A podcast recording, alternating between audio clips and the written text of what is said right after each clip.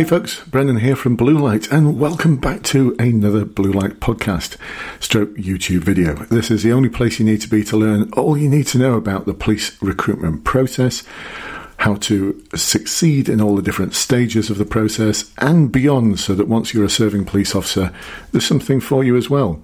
Uh, in particular, in today's podcast stroke video, I'm going to be taking a look at the code of ethics and why is it so confusing and how are you going to utilize the code of ethics to answer questions that you may get at your final interview. Questions like, why is the code of ethics so important to the police service?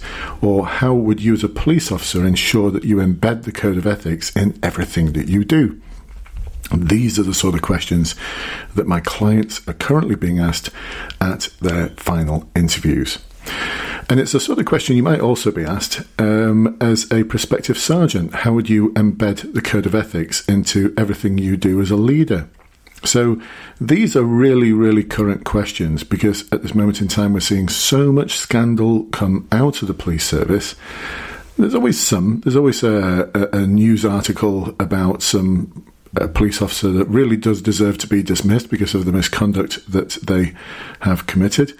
But there just seems to be more now than than usual. Or is that just me? Is that just me? But especially around the Metropolitan Police, where I think there's a little bit of a crisis of confidence, crisis of trust from many members of the community and from some politicians as well. So, for, for that reason, for things like the Hotton Report, if you've not read that, then oh my goodness, when you read that, you will you'll be in tears honestly it was it was really really difficult to read. Um, you read uh, things like that and some of the other um, misconduct issues that are coming out of the police service and you can understand why more questions are being asked that focus on your values and your understanding of the values that are expected of you as a prospective police officer and as a leader in the future for those of you who want to be sergeants and so, because so many questions crop up about this um, in my one to ones and in my uh, webinars that I run, and if you want to find out some more information about those, then check the links below, especially the Facebook groups for serving police officers and for potential recruits. For potential recruits, there's a Facebook group there to help support you that's got almost 20,000 members. For serving officers, it's almost 4,000 members. I only set that one up last year, so that's a big chunk, quite a fair percentage of the police service. So if you've got a question about the recruitment process, that's the place to ask it. Um, so back to what we're going to look at today. So in this video, and actually in the videos that come after this, which are going to get posted in the courses for the interview course for potential recruits, and also I'm going to post it in the Enforce Advancement group, which is for serving police officers. I'm going to take a look at, uh, first of all, the Code of Ethics. What is it and why have we got it? Um, taking a look at the standards and the principles, why they're so confusion, confusing, and how to see through that confusion, and also uh, three key parts of the code of ethics um, that I think bring all of the standards and the principles together. And that's about doing the right thing at the right time, for the right reasons, about ethical decision making, and also challenging inappropriate behavior. So hopefully that will help give you all you need, far more than a foundation to answer any questions that you might get about the code of ethics. So, first of all, uh, why have we got a, a, code of ethics?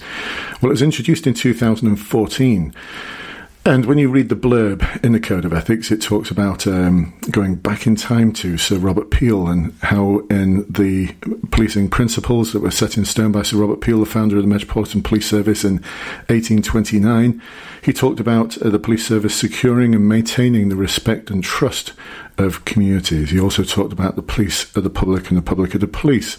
There's a little bit more to that line that a lot of people aren't aware of, but more about that another time. Um, and so, for that reason, uh, the Code of Ethics embodies all of what has gone before to create a set of standards that aren't standards for police officers and police staff to aspire to. These are the minimum standards. This is what we expect of police officers and all the people who work within the police service or volunteer in the police service to achieve as a baseline. So it's not something to aspire to. This is something that you must do. You're required to do. You're required to comply with the code of ethics. It's 20 plus pages long, so there's a lot in there to get your head round. Um, and it also actually does say somewhere in the Code of Ethics that you don't need to know all of it. You don't need to be able to recite it. You just need to be able to understand it and put it into practice. So, um, the other thing about it, which I think is interesting, is its legislation. So, prior to 2014, there was no legis- legislative standard for what is expected in terms of the behaviour of police officers. So, one of the problems prior to 2014 is that officers would commit code of conduct, um, miscon- what now called misconduct um, offences, if you like, and they would find ways to wriggle out of it um, and, not rightly so. You know, they should really have been dismissed, but they found ways to get out of it, or various loopholes. Uh, things like, um, you know, as bizarre as it may sound, you know, asking the question, um, where does it say I've got to respect people? Where does it say I've got to be honest? Now, these should be just givens. And I think ever since the police service was founded in England and Wales in 1829, it's always been a sort of given that you respect others, that you act with integrity, that you are honest in what you do. But there was no law that said you had to do those things. And one of the other problems, uh, beyond police officers being found not guilty of misconduct when actually they should have been hoofed out the force was when they did actually get removed from the, the that particular force, they'd just go to a neighbouring force, apply to join them, and become a police officer. So that's just not right uh, on, on many levels. And I'm not talking about all police officers, I'm just talking about a very, very small minority. But the culture that existed in the previous couple of decades, I've got to say, having gone through that lived experience, at times was quite toxic. You know, I remember joining Greater Manchester Police. It was the third police force I joined in 1992. Prior to that, I was in Cheshire and Bermuda. And I repeatedly got told that if the Y department, that's professional standards, ever come and speak to you about anything, the best thing to say to them is, I can confirm I was there, but I neither heard or, heard or saw anything untoward. Basically, the blue wall of silence. You're not going to grass on your colleagues no matter what you've done. And if you did, say something about what actually happened, which I did on a few occasions. I didn't ever regret it, but it was very difficult to do so. It became difficult for professional standards. How are they going to square off 10 officers saying they neither heard or saw anything untoward, and one officer saying, Yeah, I quite clearly saw that police officer hit that suspect in the face? So, how do you square that off? Actually it just creates a big problem. I felt as though at times professional standards would much rather me just say I neither heard or saw anything untoward. And so like I said, I'm not saying that this was endemic in the police service, but it was a problem. It was a problem. That culture had to be changed. And so in 2012, before the Code of Ethics, there were steps made to legislate for behaviour. Now, this is something that some of you may not be aware of, but for the serving police officers, you absolutely should be aware of this. Is an amendment to the Police and Criminal Evidence Act in 2012 Police and Criminal Evidence Act is from 1984. It became live on the 1st of January 1986. How do I know that? Because I was there. I was the very first PACE intake, very first set of student officers who were trained in the Police and Criminal Evidence Act as legislation. 1st of January it went live, and I was actually there, so I can remember the confusion of police officers moving from judges' rules to Police and Criminal Evidence Act, and how I was I was the expert. I didn't know that this legislation was so brand new that everyone in the station was completely clueless about how it would work. Anyway, putting that, that little uh, salty sea dog story to one side.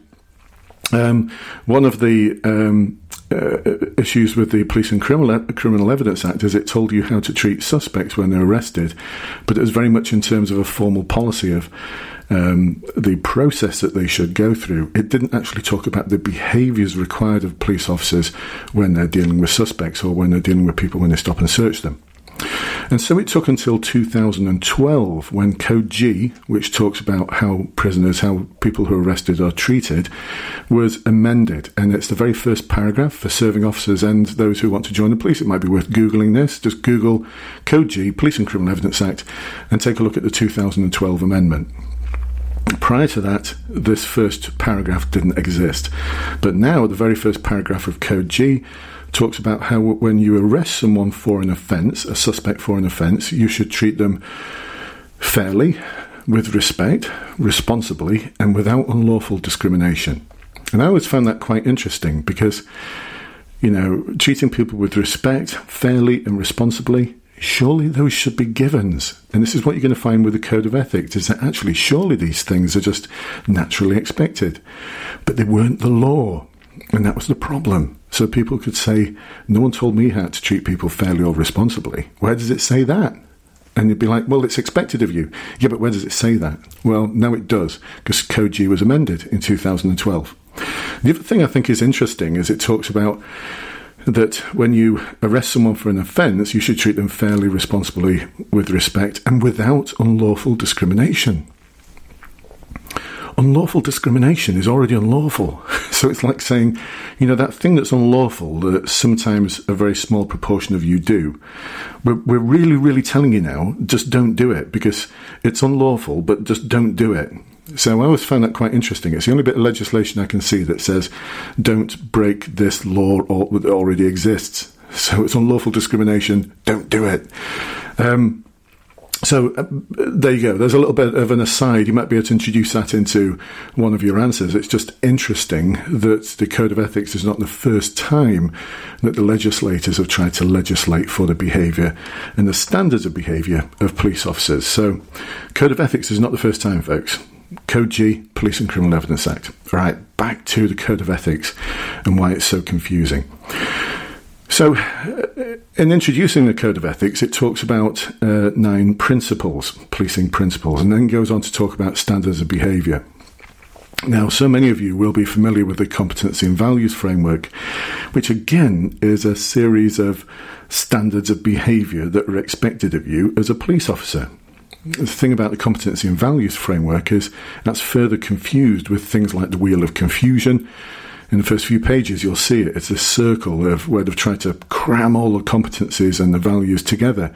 it talks about how all the competencies are turned, uh, the six competencies are in clusters of two, and they come in three different levels. The values don't have three different levels, and they sit in the center of the circle. Um, confusing also because some of the behaviors that are described within the values, such as decision making and transparency, and decision making and impartiality, are also then duplicated in Analyze Critically, which also talks about decision making. Analyze critically comes with three different levels of decision making, whereas impartiality and transparency doesn't. Yeah, go figure that one out. I mean, I, I studied for a master's in education whilst I was in the police service. When I was in police training, I focused very much on personnel evaluation systems and standards and assessment systems. And I was involved in some of the early work over 20 years ago for the predecessor to the competency and values framework. And I can remember saying we need to make this really simple for police officers to understand they don't have the same level of understanding as people who specialise and work in HR. So, what did the College of Policing do? Uh, they created something which is really complicated, really confusing, and only the sort of thing that people in HR or recruitment could understand. Actually, I'm quite sure a lot of them don't understand it. Anyway, let's put that to bed for one moment. So we've got the competency and values framework, but that kind of links in with the principles. Now, I've had to scribble them out because I can't remember them all off the top of my head, nor would you be expected to, neither. And it actually mentions that in the Code of Ethics.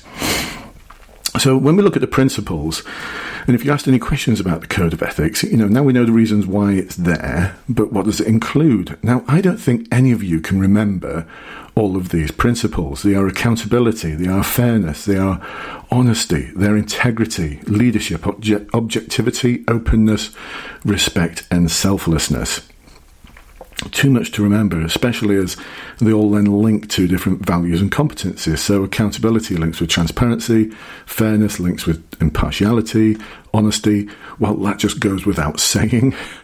you know, should we have a value of honesty within the police service uh, that we require to be honest? That's a given. But then again, so is fairness and accountability, but we've legislated for it. Uh, integrity is one of the values. Uh, leadership comes under deliver, support, and inspire.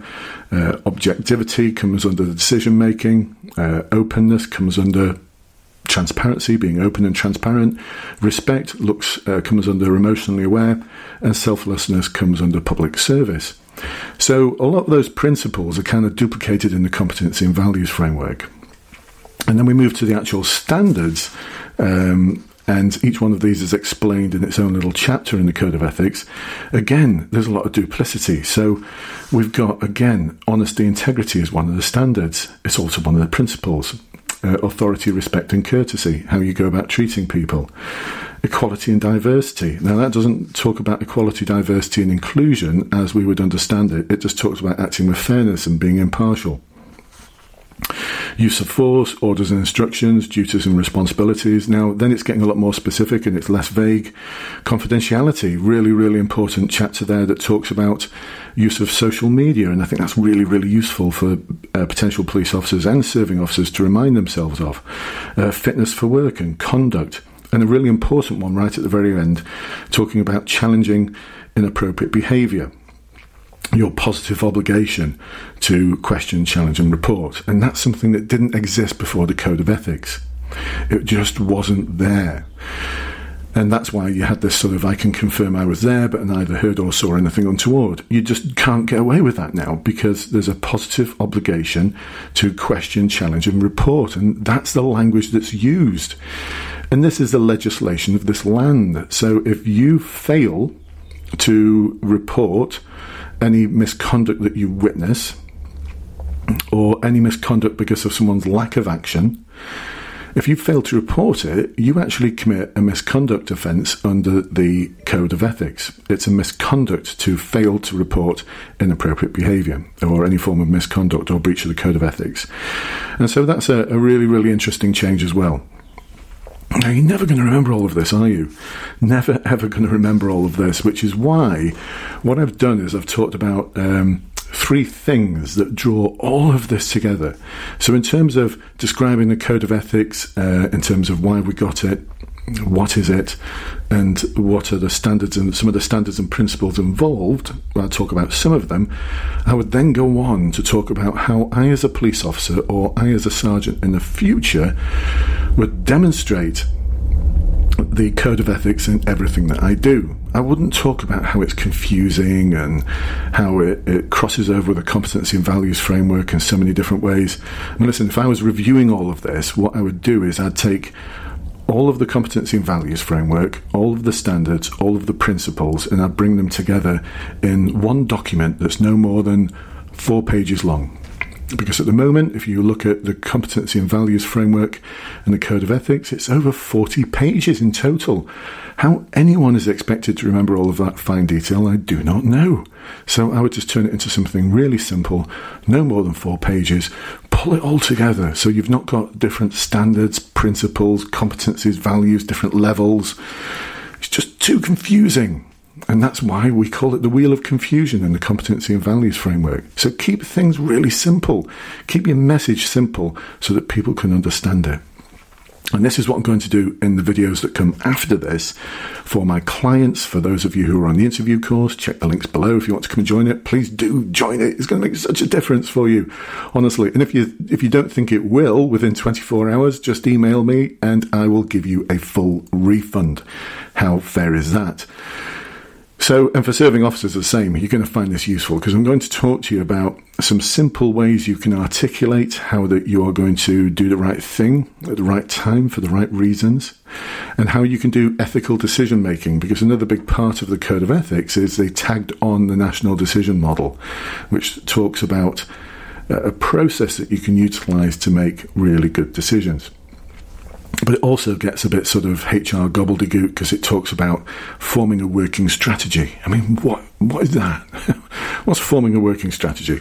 Anyway, I'm going to go through that and I'm going to simplify it for you. So we've got one, doing the right thing for the right reasons.